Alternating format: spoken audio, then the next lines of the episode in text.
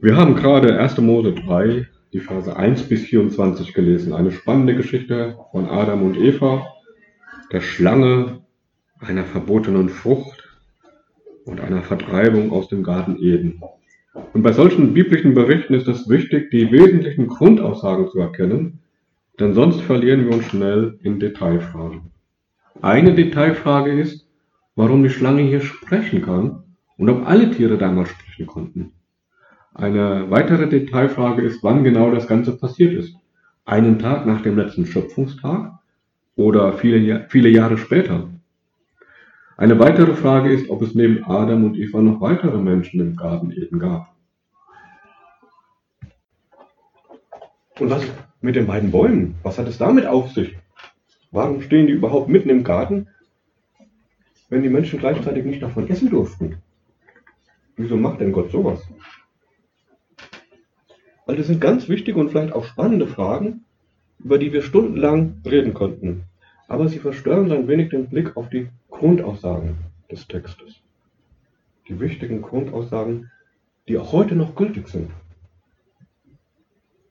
Es ist immer gut, zunächst auf diese Grundaussagen zu kommen, weil manche Detailfragen vielleicht spannend sind, aber nicht mehr so relevant für uns heute. Die Frage zum Beispiel, wann das Ganze genau passiert ist, was wir hier gelesen haben, das macht mir keine schlaflosen Nächte, ehrlich gesagt. Aber es ist für mich und für meinen Glauben durchaus relevant zu wissen, wer ist denn Gott, der da vorkommt? Und wieso handelt er so und nicht anders? Weil mit diesem Gott möchte ich leben, auch heute noch. Und die erste wichtige Aussage dieses Textes über Gott lautet, Gott selbst ist gut und genial sonst hätte er niemals eine gute und geniale Welt erschaffen können. Gott selbst ist gut und genial, sonst hätte er das niemals so genial machen können. Denn wenn es stimmt, was die Bibel davor erzählt, in dem Kapitel davor, dass Gott diese Welt geschaffen hat, dann hat er sie ja nicht irgendwie erschaffen, sondern auf seine Art und Weise.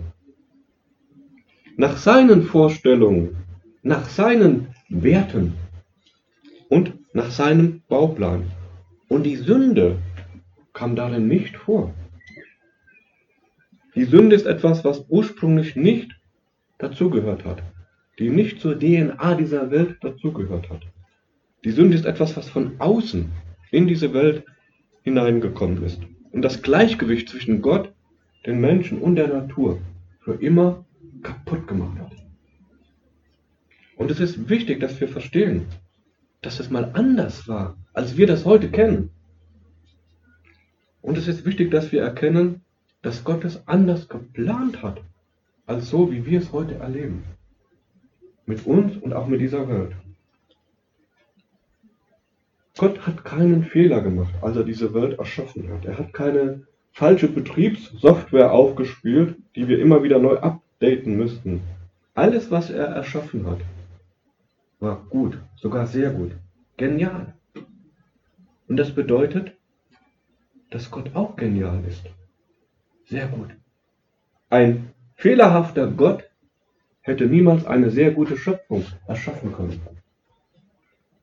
Das, was wir selbst tun, ist immer auch ein Ausdruck von dem, wie wir sind.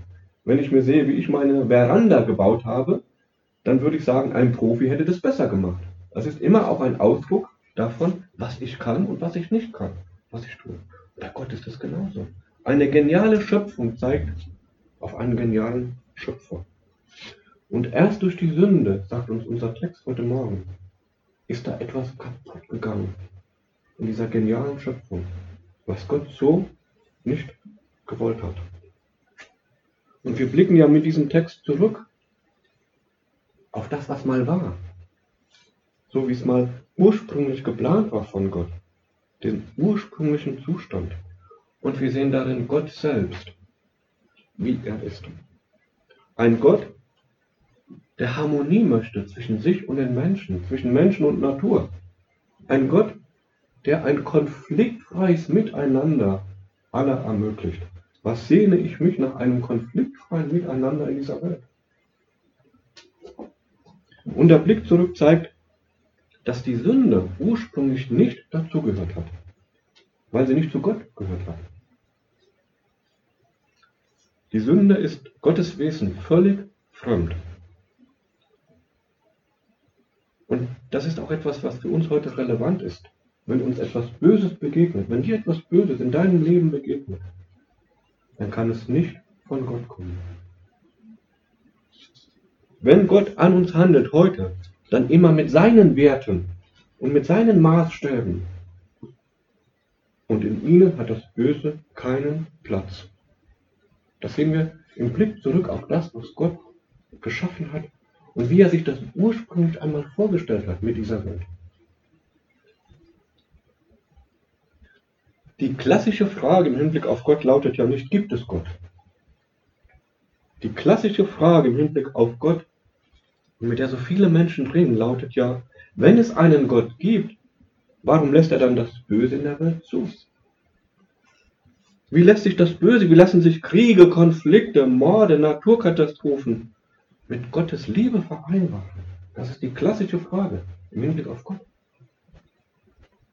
Ich habe natürlich jetzt keine passende, kompakte Antwort auf diese berechtigte und sehr tiefgehende Frage. Aber unser Text von heute Morgen zeigt, dass es zwischen der von Gott ursprünglich geschaffenen Welt und der Welt, wie wir sie kennen heute, keine ungebrochene Kontinuität gibt. Verstehst du das? Da ist etwas dazwischen gekommen, was die Dinge kaputt gemacht hat. Und das kam nicht von Gott. Das sind zwei unterschiedliche Welten, über die wir hier nachdenken.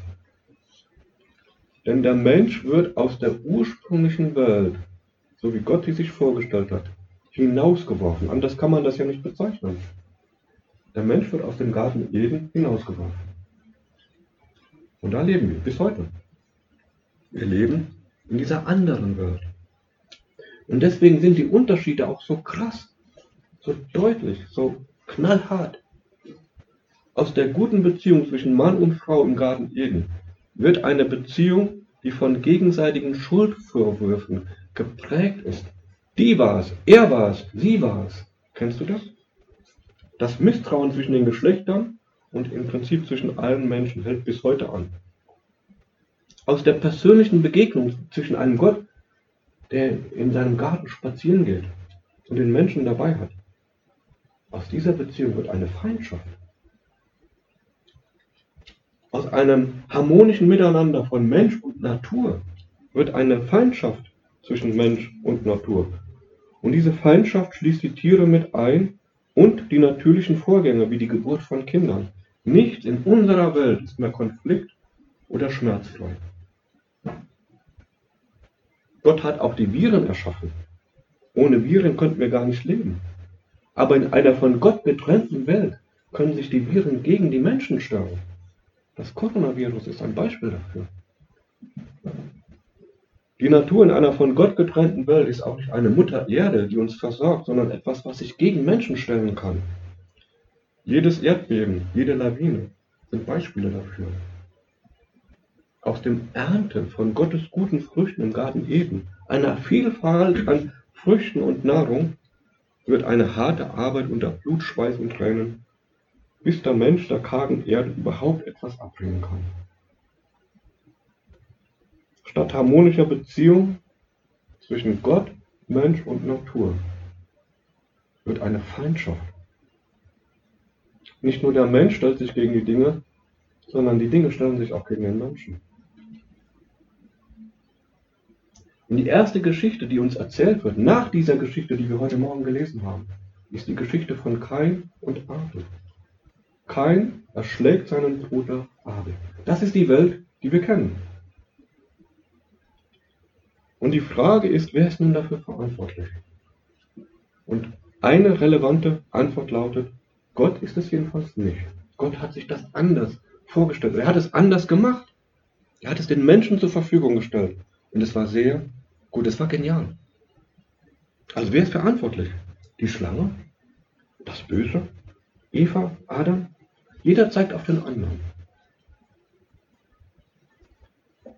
Eins wird deutlich. Hinter allem steht das Böse. Es kommt von irgendwoher. Man weiß nicht woher. Es wird nicht deutlich, woher kommt es eigentlich. Aber es ist auf einmal da. Das ist der Anlass. Es kommt von außen in diese Schöpfung hinein und verführt die Menschen, sich von Gott abzuwenden. Aber dieser Bericht macht geradezu schmerzhaft deutlich, dass der Mensch dafür verantwortlich ist, dass aus einer ursprünglich guten Welt eine in Sünde verstrickte Welt geworden ist. Diesen Schuh müssen wir uns anziehen. Das ist der Mensch, genauer, genauer gesagt sein Ungehorsam gegenüber Gott, der dem Bösen die Tür für diese Welt geöffnet hat. Und dass es eine Welt voller Not und Schmerzen gibt, ist kein Verhängnis, ist kein Betriebsfehler, Betriebssystemsfehler Gottes, kein Schicksal, sondern eine Folge bewusster Handlungen von Menschen, die sich von Gott wegführen lassen. Und das Drama ist, dass das Böse gar nicht wirklich in die Welt hineinkommt, aus eigener Kraft. Der Einzige, der dem Bösen die Tür öffnen konnte, war der Mensch. An ihn musste sich das Böse ranwanzen, anschleichen in Form einer Schlange, um überhaupt in diese Welt zu kommen. Und das hängt damit zusammen, dass Gott den Menschen nur ein klein wenig niedriger als sich selbst erschaffen hat. Das Einzige, was dem Menschen noch fehlt, um wie Gott zu sein, ist ewiges Leben. Kommt im Text vor. Das ist das Einzige. Sonst sind wir fast wie Gott geschaffen. Der Mensch im Garten Eden hat Macht über die ganze Schöpfung. Und deswegen schleicht sich die Schlange auch an den Menschen dran, um ihn zu verführen. Der Mensch wird vom Bösen verführt, aber er bleibt verantwortlich für sein Tun. Wäre es anders, hätte Gott ihn bereits im Garten Eden freigesprochen. Hätte gesagt, schwamm drüber, ist nicht schlimm, ich vergebe dir. Das macht er nicht. Interessant. Schmerzhaft, das zu erkennen. Er nimmt den Menschen in Haftung für das, was der Mensch eben zu verantworten hat. Und die Verantwortung des Menschen ist, dass er dem Bösen, woher es auch immer kommen mag, mehr glaubt als Gott.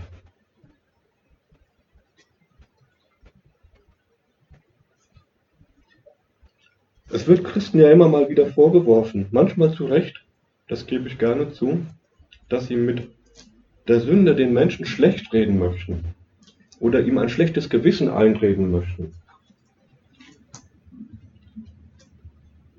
Das lässt sich jedenfalls nicht aus der Bibel ableiten.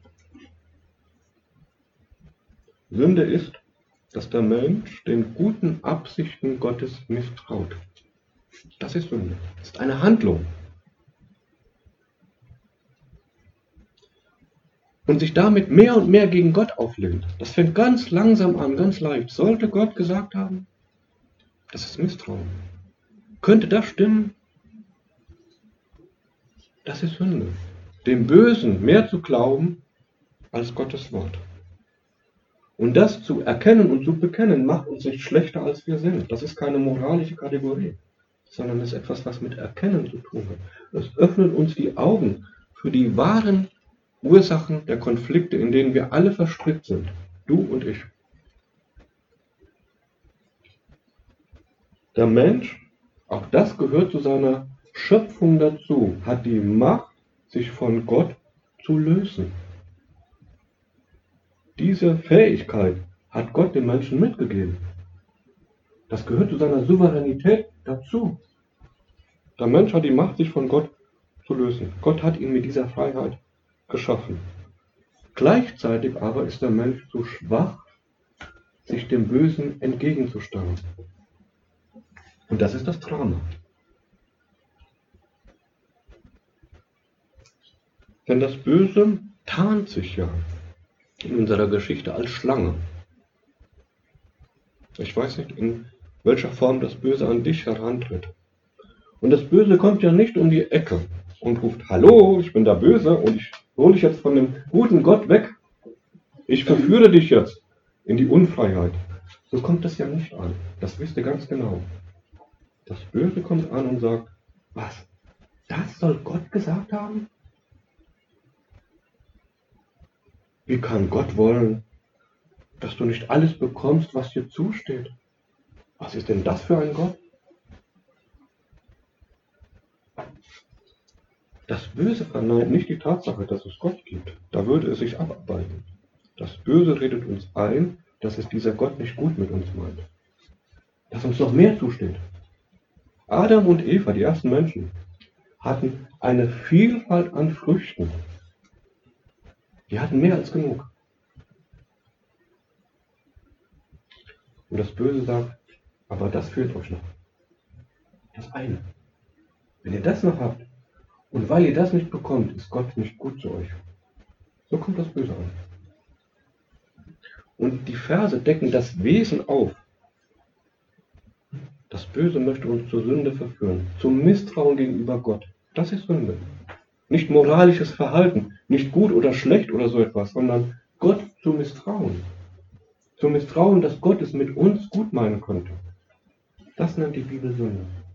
Das hat überhaupt nichts mit Schlechtreden zu tun, mit Moral zu tun, mit irgendwelchen Kategorien, die wir da anlegen, sondern es ist schlicht und ergreifend Gott zu misstrauen. Einen Gott, der alles geschaffen hat und der es ursprünglich sehr gut geschaffen hat, diesem Gott zu misstrauen, dass er es mit mir persönlich auch gut meinen könnte. Und dieses Misstrauen wird dann nach und nach stärker. Und am Ende steht die Trennung von Gott und eine Welt, die verstrickt ist in Sünde und aus eigener Kraft nicht mehr herausfindet. Wir können diese Welt, so wie wir sie vorfinden, nicht ohne die Realität der Sünde verstehen. Du kannst die Konflikte in deinem Leben nicht ohne die Realität der Sünde in deinem Leben verstehen und kapieren. Und Gott reagiert nun auf die Sünde des Menschen, auf das Misstrauen des Menschen. Er zieht ihn zur Verantwortung. Er spricht ihn nicht einfach frei. Aber, und das ist die wichtigste Kernaussage dieses Textes, er verwirft ihn auch nicht.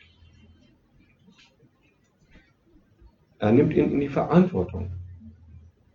Aber er verwirft ihn nicht. Er sagt nicht, ich mache das jetzt nochmal neu mit dir, Mensch. Die Menschen, die das zu verantworten haben, werden in die Verantwortung genommen, aber sie dürfen leben.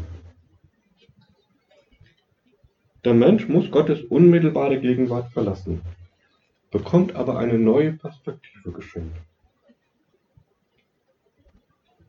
Die Reaktion Gottes auf die Sünde des Menschen ist ein Neubeginn, immerhin. Und Gottes Reaktion auf deine Sünde ist immer geprägt von seinen Wertmaßstäben und von seinem Charakter. Und sein Charakter ist Liebe. Gott bietet allen Menschen einen Ausweg aus dem Dilemma an. Mit Sünde kann Gott keine Gemeinschaft haben, aber mit dem Sünder möchte er Gemeinschaft haben, weil er uns alle liebt.